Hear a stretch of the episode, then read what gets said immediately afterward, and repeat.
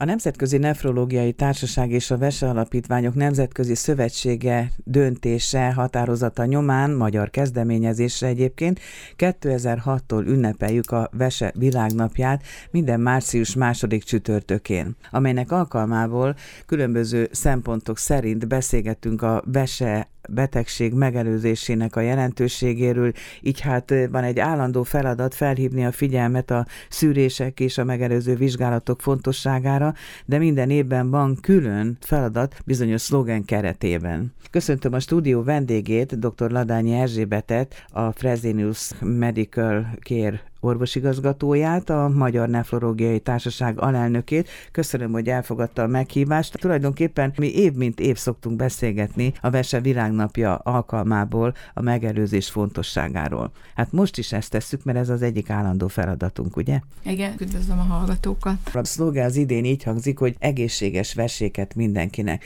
Na hát hogy tudunk mi egészséges vesére szerteni? Hogy tudjuk óvni a vese egészségét? Egy kicsit korábbról kezdeném. A világnap célja végeredményben az, hogy megismerje mindenki a vesének a működését, ugyanis óriási hiányosságokat tapasztalunk, illetve, hogy minnyáján figyeljünk sokkal jobban oda az egészségünkre, és ezen belül is a vesékre. Nagyon nehéz a helyzet, mert amikor már tüneteket produkál a vese, akkor már baj van. Bizony. Ez az egyik legnagyobb probléma a krónikus idült vesebetegek ellátásában, hogy ez a vesebetegség, ez a típusú vesebetegség, ez nagyon lassan, alattomosan és hosszú idő alatt alakul ki és megy előre, és ezen idő alatt gyakorlatilag nem okoz feltűnő tünetet a betegeknek, tehát nem veszik észre, hozzászoknak. Mi mindenért felelős a vese egyébként? Hát nagyon sok feladata van, és éppen ezért érdemes is ezt hangsúlyozni egy-egy ilyen világnap alkalmával is, vagy pedig egy-egy beteg vizsgálata kapcsán is,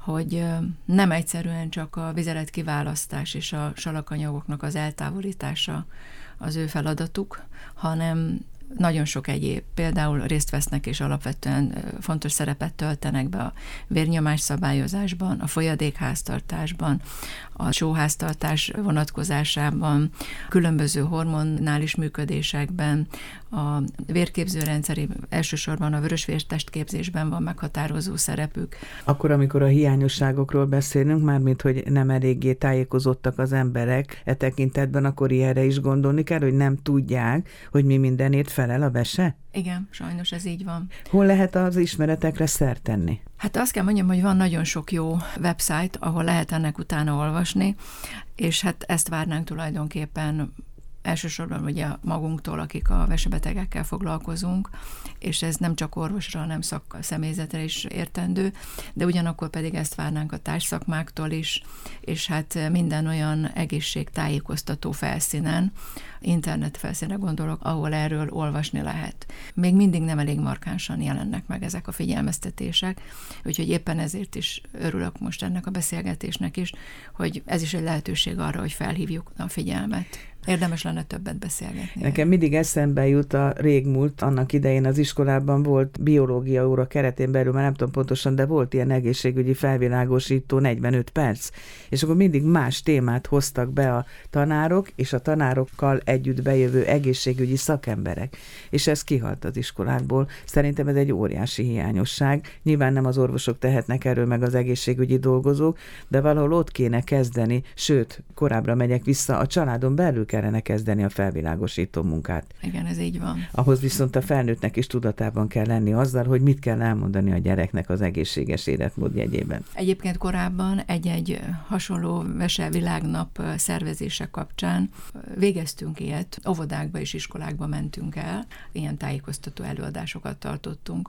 Miskolc sajátossága Igen. volt ez a vizeletsikos akció, ami az újságárusokon keresztül jutott Igen. el a lakosokhoz. Hát Igen. most azzal kell sáfárkodnunk, amik van, úgyhogy használjuk ki az időt. Mennyire gyakori egyébként a vese betegség? Annyira gyakori, hogy azt lehet mondani, hogy minimum minden tizedik lakost érinti. Nem olyan régen készítettünk egy felmérést nemzetközi adatok alapján, mert azt azért el kell mondjam, hogy ez a probléma, hogy az idült vesebetegség későn kerül felismerésre, alul diagnosztizált, alul kezelt, és orvosi értelemben alul becsült, nem nagyon tudok erre egy jobb szót, korkép, ez tulajdonképpen nem csak hazai jelenség, hanem ez nemzetközi probléma.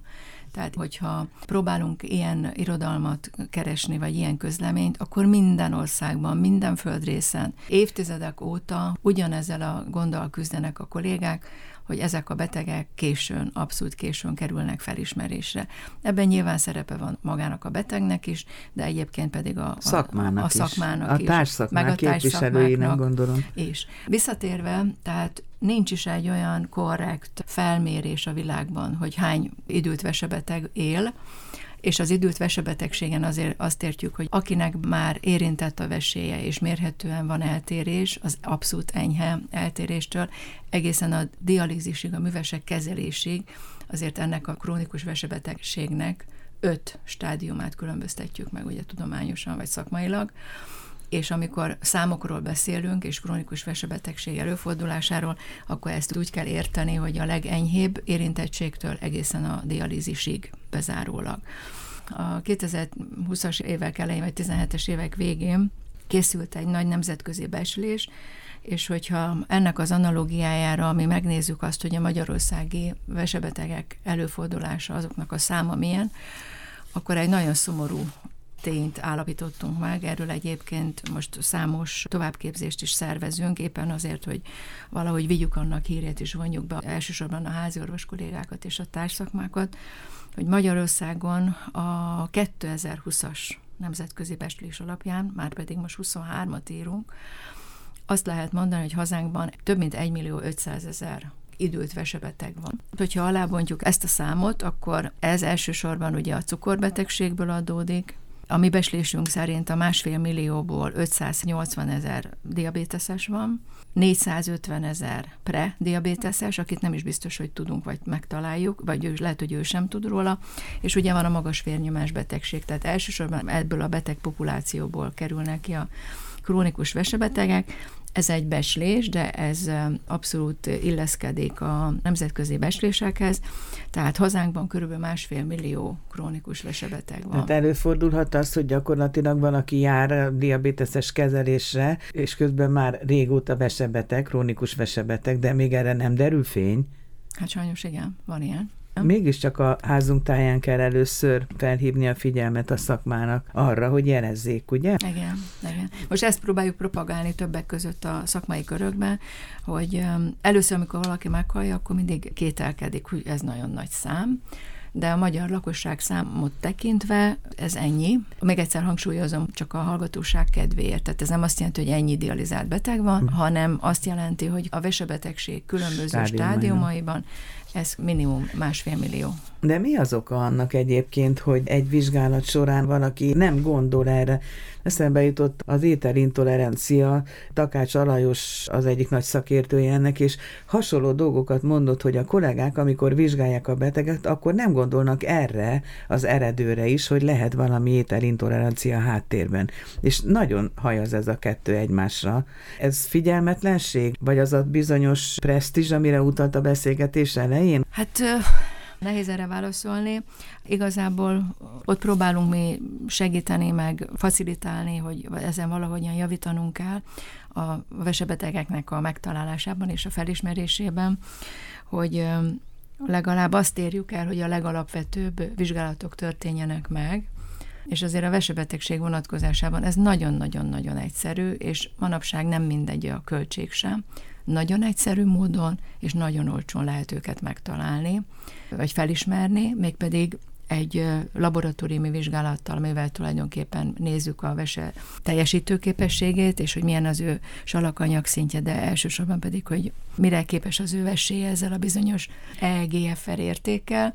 És a másik nagyon fontos szűrési lehetőség, ami szintén nagyon egyszerű, az pedig a vizelet fehérje vizsgálat, amit akár stixel meg lehet nézni a házi orvosi rendelőkben, de egyébként pedig minden laborban. Na de hát amikor bemegy a beteg egy vizsgálatra, akármilyen osztályra, akkor az az első, hogy vizeletminta és vérvétel, nem? Ebből nem derül ki, hogy valakinek problémája van a besével? Nem kellene, hogy kiderüljön? De Vagy... hát legtöbbször ez kiderül, meg legtöbbször persze küldik is a kollégák a betegeket. Ha már megtörténnek ezek a vizsgálatok, akkor azért azt tapasztaljuk, hogy meg is van a, legtöbbször meg is van a konzekvenciája. A baj az az, és a hiányosságot a szakma ott látja, hogy nem történik meg a szűrés. Tehát nem történik meg alapvetően egy sima laboratóriumi vérvizsgálat, ahol a vesefunkciót néznék meg, és nem történik meg egy vizeletvizsgálat, ahol legalább a fehérjőrítésre információt. Ezt úgy kell elképzelni, mint például az endokrinológiai vizsgálatnál, hogy külön speciálisan a vérvétel során is rá kell írni, hogy erre figyeljenek? Így van. Ugye? Tehát igen, valami hasonló. Igen, igen, de egyébként pedig minden labor úgy dolgozik, hogy csillagozva van a, a kóros úgynevezett EGFR érték, és hát a vizeletben is látjuk azt, hogy van-e a betegnek a vizeletében fehérje, vagy nincs, mert ez másik nagyon fontos figyelmeztető. Milyen jogosítványa van a betegnek egyébként? Mennyire szólhat bele, hogyha elkészítenek egy ilyen laborvizsgálatot? Akkor tehet-e például a beteg ilyen szempontból javaslatot, hogy nekem erre szükségem van, ezt is nézzék meg? Nem hát nagyon veszik minden... jó néven, gondolom. Hát nyilván különbözőek vagyunk, orvosok. Van, akinek ez nem biztos, hogy jól esik. Én fordítva gondolom, nem minden hatók vagyunk mi sem. És a korábbi minden ilyen vese világnapon így úgy, de megjelennek olyan betegtájékoztatók is különböző platformokon, amikor tényleg a betegeket biztatjuk arra, hogy ha önnek cukorbetegsége van, ha az ön családjában fordult elő vesebaj, hogyha magas vérnyomás betegsége van, ha örökletes vesebetegség van, vagy pedig ő neki van magas vérnyomás betegsége, vagy diabétesze, vagy egyéb olyan hajlamosító tényező, akkor igenis gondoljon arra, és amikor megy a házi orvos, az akkor szabad ezt eh, kezdeményezni, hogy legyenek ilyen vizsgálatai is. Még egyszer mondom, egy GFR szűrés és egy vizeletvizsgálat. Nyilván ez nem mindig elég, de a szűrésre elegendő. Hát ugye a történelmi helyzetünk az kevésbé alkalmazkodik ehhez, vagy kevésbé kedvez most ennek. Mindenki ügyelettől kezdve a körzetek átalakításában van elfoglalva, de ez nem mehet a betegellátás robására. Persze, és a másik, hogy ugye ennek azért lenne jelentősége, amiről beszéltünk az elején, hmm. hogy nagyon csendben, ugye szoktuk azt mondani, a néma gyilkos, nagyon csendben, manifest tünetek nélkül megy előre ez a betegség, és az a baj, hogy tünetet már akkor okoz, amikor meg már nagy a baj. Minden esztendőben van egy szlogen, és ugye mondtuk a beszélgetés elején, hogy egészséges vesséket mindenkinek. Nyilván nem véletlenül választottak a 23-as év szlogenjének, mottójának. Konkrétan milyen feladatokat vállaltak magukra, úgy is kérdezem, mint a Nefrológiai Társaság alelnöke, és úgy is, mint a Prezénius orvosigazgatója. Minden megyében, és a tudomásom szerint lehet, hogy akár a legkisebb dialízis centrumok környékén is, illetve a nefrológiai betegellátás helyszíneken újságcikk, rádióriport, betegeket szólaltatnak meg a kollégák, flashmobokat szerveznek. Volt valamelyik évben, amikor az Erzsébet hídon vonultak át transzparensekkel, ahol ezt hirdettük. És Ezek van valami azok... foganatja ezeknek? Néhány napig. Ilyenkor valóban a betegforgalom fellendül, és azt kell mondjam, hogy sajnos rengeteg indokolatlan beutalással is, de ez sem baj.